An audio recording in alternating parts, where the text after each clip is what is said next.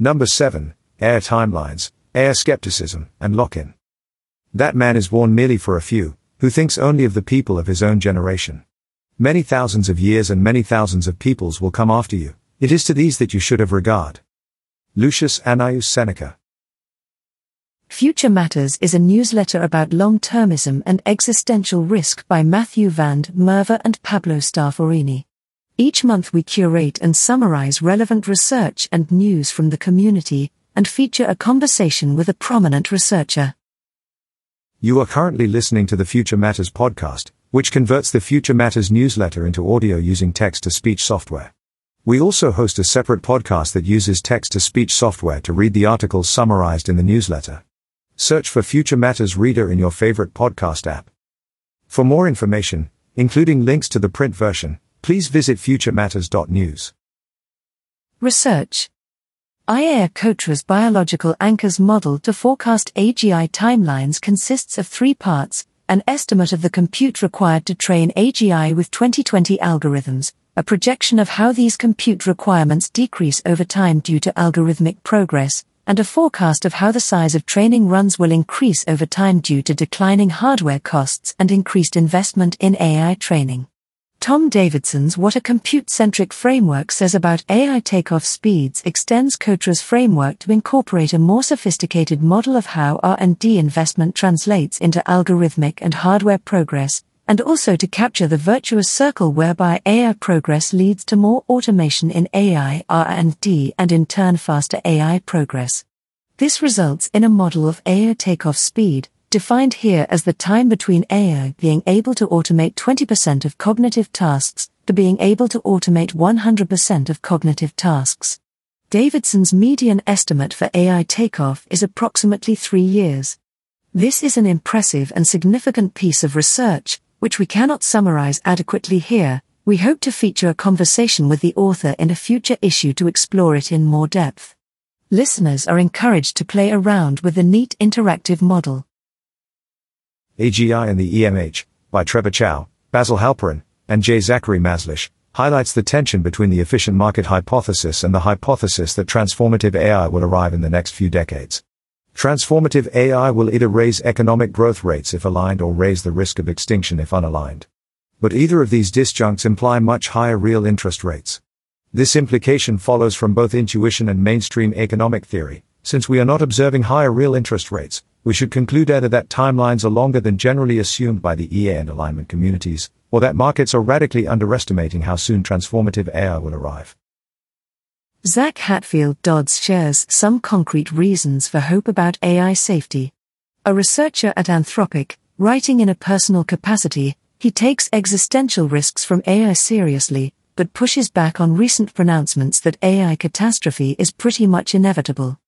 Hatfield Dodds highlights some of the promising results from the nascent efforts at figuring out how to align and interpret large language models. The piece is intended to rebalance the emotional scales in the AI safety community, which he feels have recently tipped too far towards a despair that feels is both unwarranted and unconstructive. Holden Karnofsky's transformative AI issues, not just misalignment, surveys some of the high stakes issues raised by transformative AI particularly those that we should be thinking about ahead of time in order to make a lasting difference to the long-term future. These include not just existential risk from misalignment, but also power imbalances, early AI applications, new life forms, and persistent policies and norms. Karnofsky is inclined to prioritize the first two issues, since he feels very uncertain about the sign of interventions focused on the remaining ones. Lisa Vaintrob argues that we should beware safety washing by AI companies, akin to greenwashing, where companies misrepresent themselves as being more environmentally conscious than they actually are, rather than taking costly actions to reduce their environmental impact. This could involve misleading not just consumers, but investors, employees, regulators, etc. on whether an AI project took safety concerns seriously. One promising way to address this would be developing common standards for safety, and trustworthy methods for auditing and evaluating companies against these standards. In How We Could Stumble into AI Catastrophe, Holden Karnofsky describes a concrete scenario of how unaligned AI might result in a global catastrophe. The scenario is described against two central assumptions. which Karnofsky discusses in previous writings, that we will soon develop very powerful AI systems and that the world will otherwise be very similar to today's when those systems are developed. Karnofsky's scenario draws heavily from Ajeya Cotra's post, without specific countermeasures, the easiest path to transformative AI likely leads to AI takeover. See Future Matters number 4 for a summary of the article and Future Matters number 5 for our conversation with Cotra.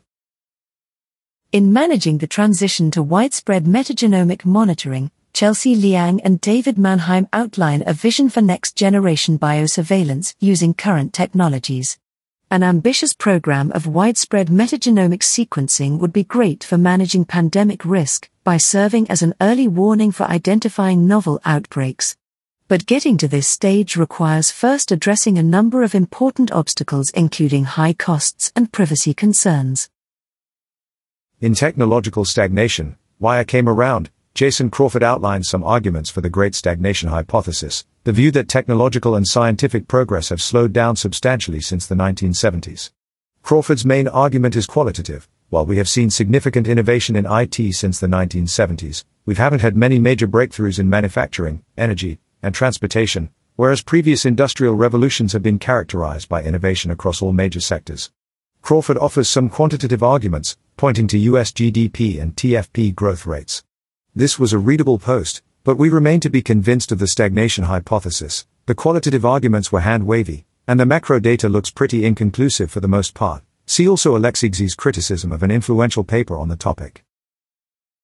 Holden Karnofsky is Spreading Messages to Help with the Most Important Century considers various messaging strategies for raising awareness about the risks posed by transformative AI.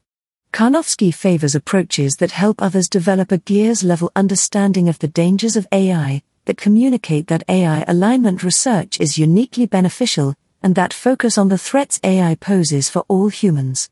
By contrast, he believes we should de emphasize messages stressing the importance and potential imminence of powerful AI, and those that stress the dangers of AI without explaining why it is dangerous.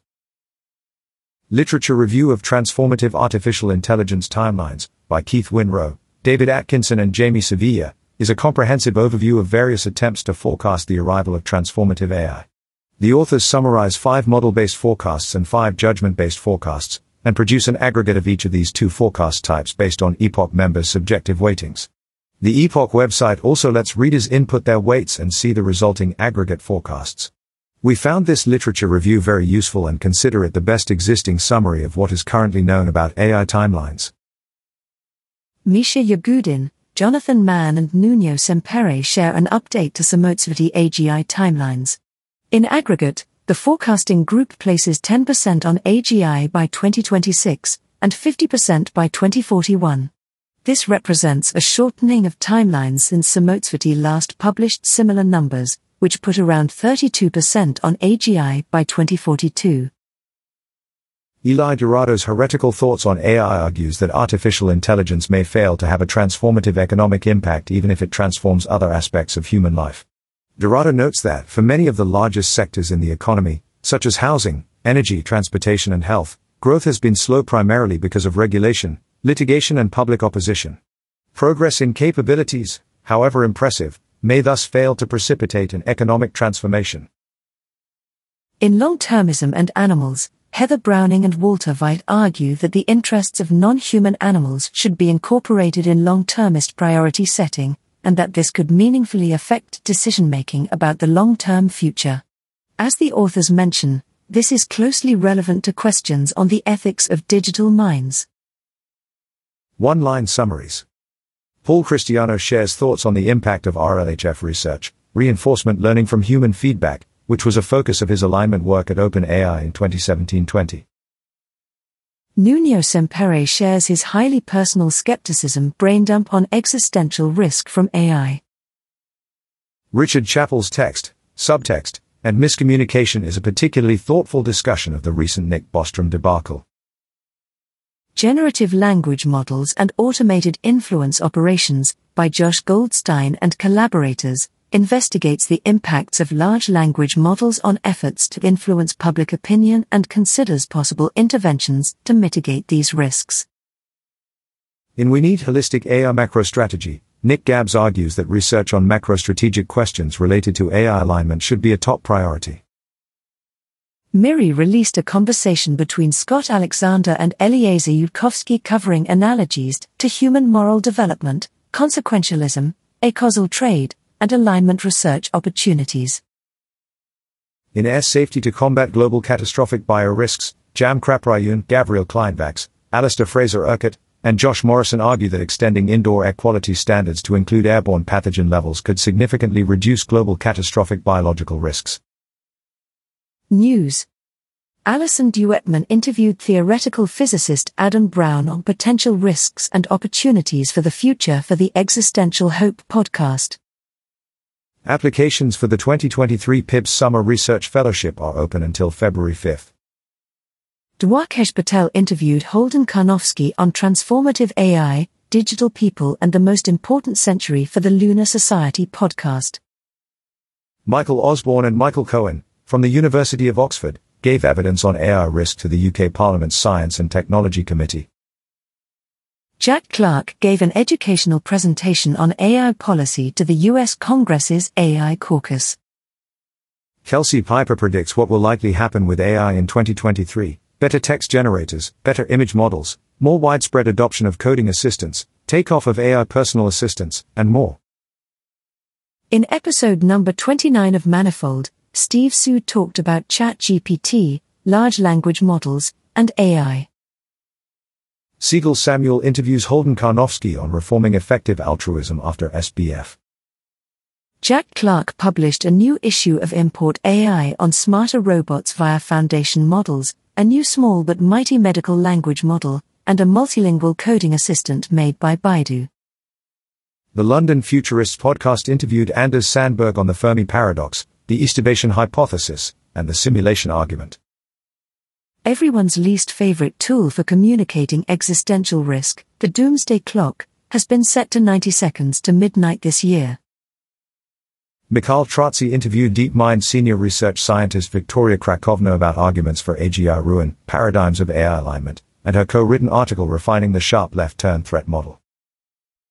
David Krueger talked about existential safety, alignment, and specification problems for the Machine Learning Safety Scholars Summer Program.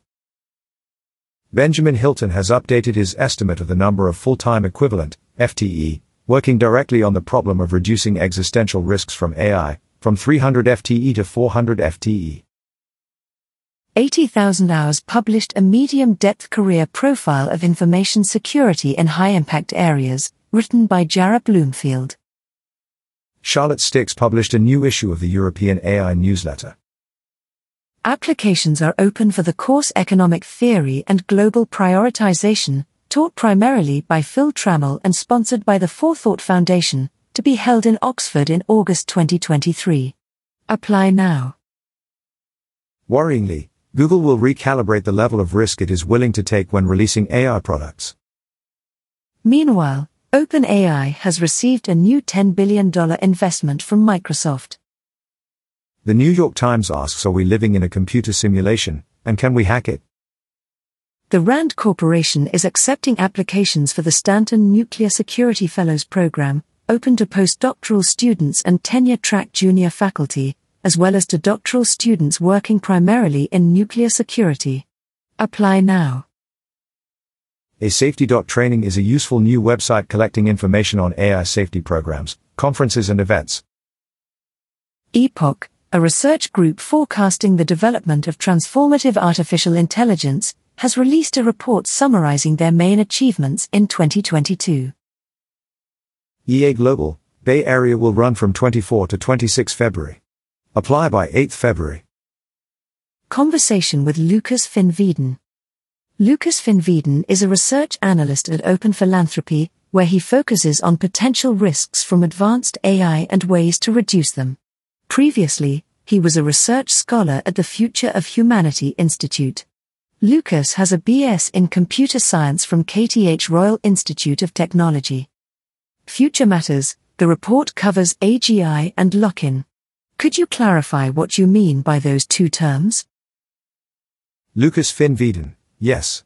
We were looking at some fairly strong definition of AGI, AI that can do all relevant tasks at least as well and as cheaply as humans can do them. In reality, the first system like that will probably be significantly superhuman at most tasks, since I'd expect AI to have a different spread in their abilities compared with humans, but in the report we only assume roughly human level abilities.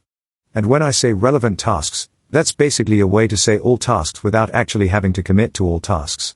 Maybe there's some random task that humans are better at, but no. We're looking at the tasks that are actually relevant for lock-in, which you can hopefully glean from the report and the arguments. So that's what we mean by AGI. For lock-in, we're operating with a somewhat different definition than some other people, so it's definitely good to clarify this. The thing that we're looking at is predictable stability. Some property of the world has been locked in if it's very probable that that property of the world will hold for a very large amount of time, where probable is supposed to be read in a pseudo-objective sense. It's not about purely subjective probability, as though lock-in happened if someone believes that lock-in happened, because we want to take into account the possibility that people can be wrong. But also objective probability is a bit of a fraught concept. So we're looking at what a highly informed, reasonable observer would believe. That's the basic definition we're using for lock-in. This contrasts with the definition Toby Ord uses in The Precipice. Some aspect is locked in if it is almost impossible to change. The reason why we didn't use his definition is that it implies some sort of distinction between things that civilization could change but don't want to change, and things that are impossible to change. But in our report, a big part of the story of how lock-in could happen is that AI systems could be designed to have particular, stable desires and preferences. And in that context, I don't think it makes sense to strongly distinguish a dispreference of changing things from an inability to change things.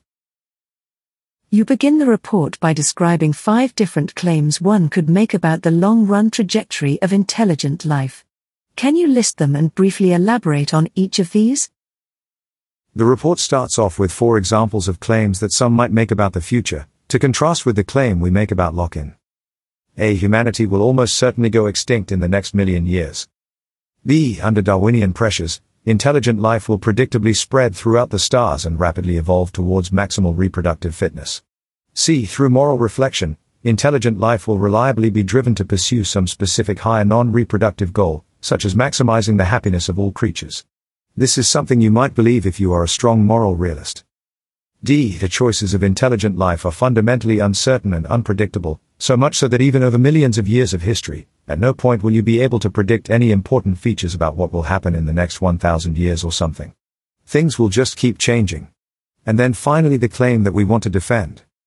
E. It is possible to stabilize many features of society for millions or trillions of years but it is possible to stabilize them into many different shapes so civilization's long-term behavior is contingent on what happens early on. I think it's worth noticing that, unlike E, claims A to D have one thing in common, they're fairly confident that the future will turn out in a particular way. Or in the case of D, fairly confident that we can at no point be confident about how the future will turn out, and so we want to contrast these confident claims with the claim that actually some fairly wide set of futures are at least possible, right now, but that this could change with the coming of AGI. Importantly, if someone wanted to argue about the probability that humanity goes extinct, or that Darwinian pressure pushes them towards maximal reproductive fitness, or that some other thing gets locked in very soon, then the report has less to say about the relative probabilities of those things. The core of the report is three claims about lock-in, conditional on the arrival of AGI. Could you walk us through these claims one by one? Yes, so these three assertions are a short breakdown of why we think that lock-in will be possible with the coming of AGI. Assertion 1 is that it will be possible to preserve highly nuanced specifications of values and goals far into the future, without losing any information. A necessary component for some complex values to be locked in is that you can at least preserve information about what those values are. I think this will be fulfilled because with AGI you could basically just store values in the form of minds with very nuanced, detailed goals. And with the help of error correction you could store these for an extremely long time without randomly losing information. Assertion 2 is that with sufficient investments it will be feasible to develop AGI-based institutions that, with high probability, competently and faithfully pursue the specified values at least until an external source stops them, or the values themselves recommend that this should stop. This is very related to AI alignment, the possibility of designing AI systems aligned with particular goals, combined with the claim that those AIs could be built and used in ways such that they would be very unlikely to ever drift from those goals. Here it's important to flag that the report only discusses whether lock-in would be possible given a very large amount of coordination and investment. While I think that alignment is probably solvable given enough investment, in reality it's very unclear whether this will happen. Which is worrying, since without some form of alignment, the likely alternative is that AI takes over and disempowers humanity. And then, since assertion 2 considers the possibility of an external source stopping them, assertion 3 holds that if the world's economic and military powers agreed to set up such an institution, and gave it the power and ability to defend itself against any external threats then that institution could pursue its agenda for at least millions and possibly for trillions of years. This assertion basically follows from assertion 1 and 2, I think, but is worth flagging separately. In the report, you make this point with reference to whole brain emulation technologies, which you expect would arrive soon after AGI. Does the picture change substantially if faithful information preservation is attained via technologies other than whole brain emulation?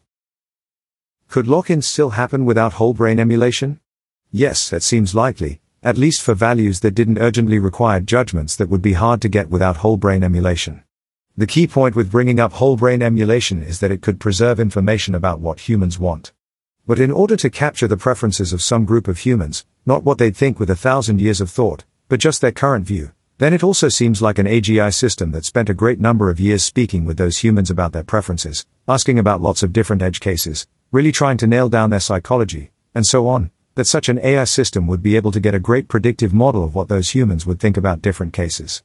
And then if it was important to at some point have whole brain emulations, for example to find out what the humans would think given the opportunity to think about something for 1000 years, those could in principle come later on, as long as brain preservation methods were solved fairly soon after AGI. Turning to the second of the three assertions, the report notes that the form of alignment required for lock-in is easier to solve than the traditional problem of alignment. Can you explain why you think that is the case?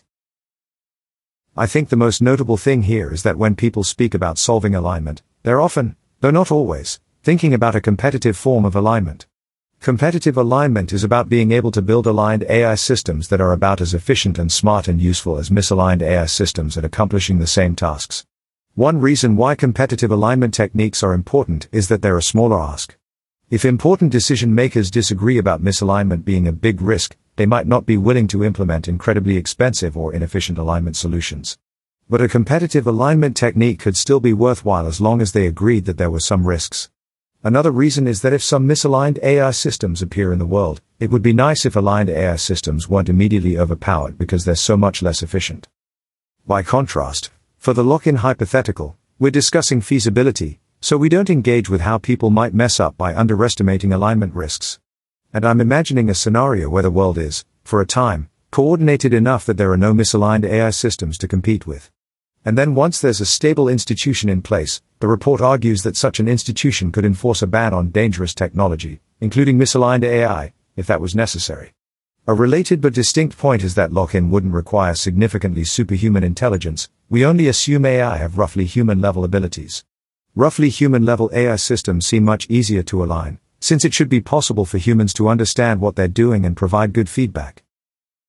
Turning to the third assertion, you point out that governments tend to be unstable, and historic attempts to establish permanent regimes have typically failed quite quickly.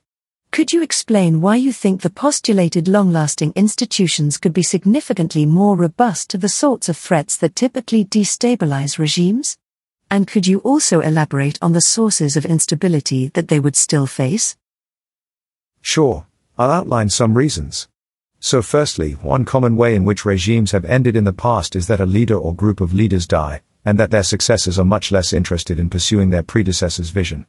By contrast, AI systems wouldn't die of age, and many copies of them could be stored in different places to prevent them from being vulnerable to accidents.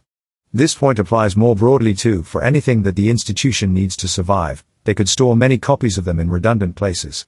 This would make them robust to everything but for either worldwide natural disasters or an intelligent, organized attempt to get rid of them. So let's talk about those. Natural disasters are something that has destabilized some states in the past. But I think AI-based institutions could quite easily be robust to them. If you look at the short list of natural disasters that could potentially threaten human civilization as a whole today, it looks like AGI-based systems should be a lot less vulnerable to them. For natural disasters like supervolcanoes or asteroids, most of the danger comes from dust blotting out the sun for a long time. But it seems that AGI based institutions could survive such things by storing alternative forms of energy that don't require the sun. Biological pandemics wouldn't really be a problem for AGIs. I think computer virus style pandemics are one of the more plausible obstacles, but that digital error correction probably would prevent them.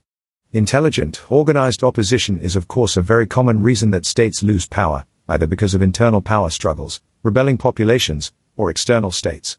But the AGI-based institutions could build large numbers of AGI systems that share its goals, and be run entirely by such systems.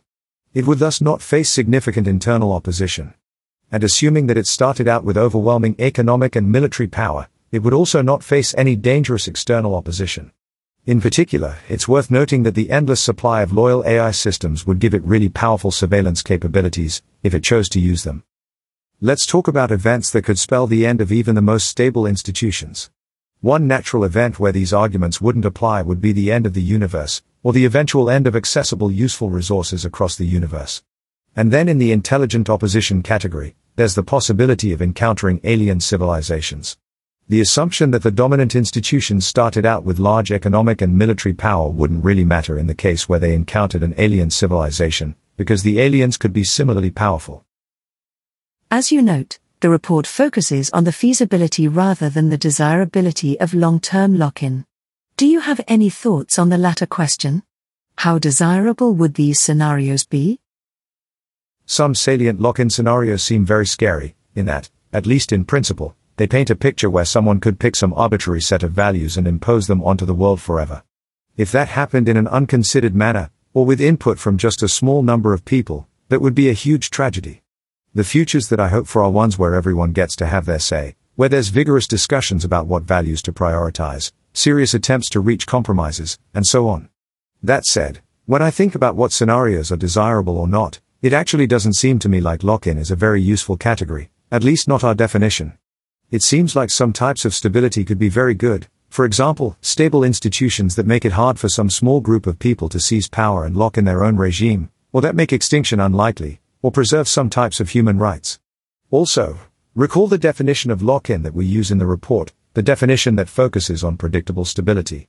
That would include situations where governance is very democratic and people are very open-minded but where they've just thought about things for a long time, already processed every argument that they could think of, such that despite their open-mindedness, they're unlikely to change their mind again. This would still count as a case where the future has become predictable, and many possible paths have been excluded, and in that sense count as lock-in. But from a desirability perspective, such scenarios are incredibly different from a situation where a small group of people seize power and immediately lock in their favorite value. So at least our definition of lock-in is very much not up to the task of separating good futures from bad ones. Instead, for future thinking on this, I think we probably want to have more nuanced categories of different types of stability, and different types of governance mechanisms we may or may not want.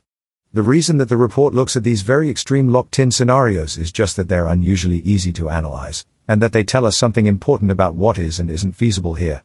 Given that it would be hypothetically possible to lock in almost any set of values, that demonstrates that there are many things that can happen, there is potentially some path dependency here, and we could really benefit from thinking ahead about what we want. But this extreme end of the spectrum isn't necessarily where most of the important decision relevant action is, once we've established that it's possible. We are curious about the origins of this report. We remember seeing an unfinished draft on Jess Riedel's website. Then, a while later, we see this report co-written by you, Jess and Carl Shulman. What's the story behind it? Yeah, so the story begins with Jess working on this topic some number of years ago, partly with input from Carl. He wrote this 50-page document of notes. Then, when Will MacAskill was writing What We Owe the Future, he was discussing value lock-in and thought that it would be great if Jess's work could be finished so he could reference it. Jess didn't have time to finish it himself, but both he and Carl were happy to be co-authors, so they were looking for someone else to write up a public-facing version. And that's where I entered the picture. Thank you, Lukas. Lukas spoke to Future Matters in a personal capacity, and any views expressed are his own rather than those of his employer or co-authors. We thank Leonardo Picone and Lyle McAlalad for editorial assistance.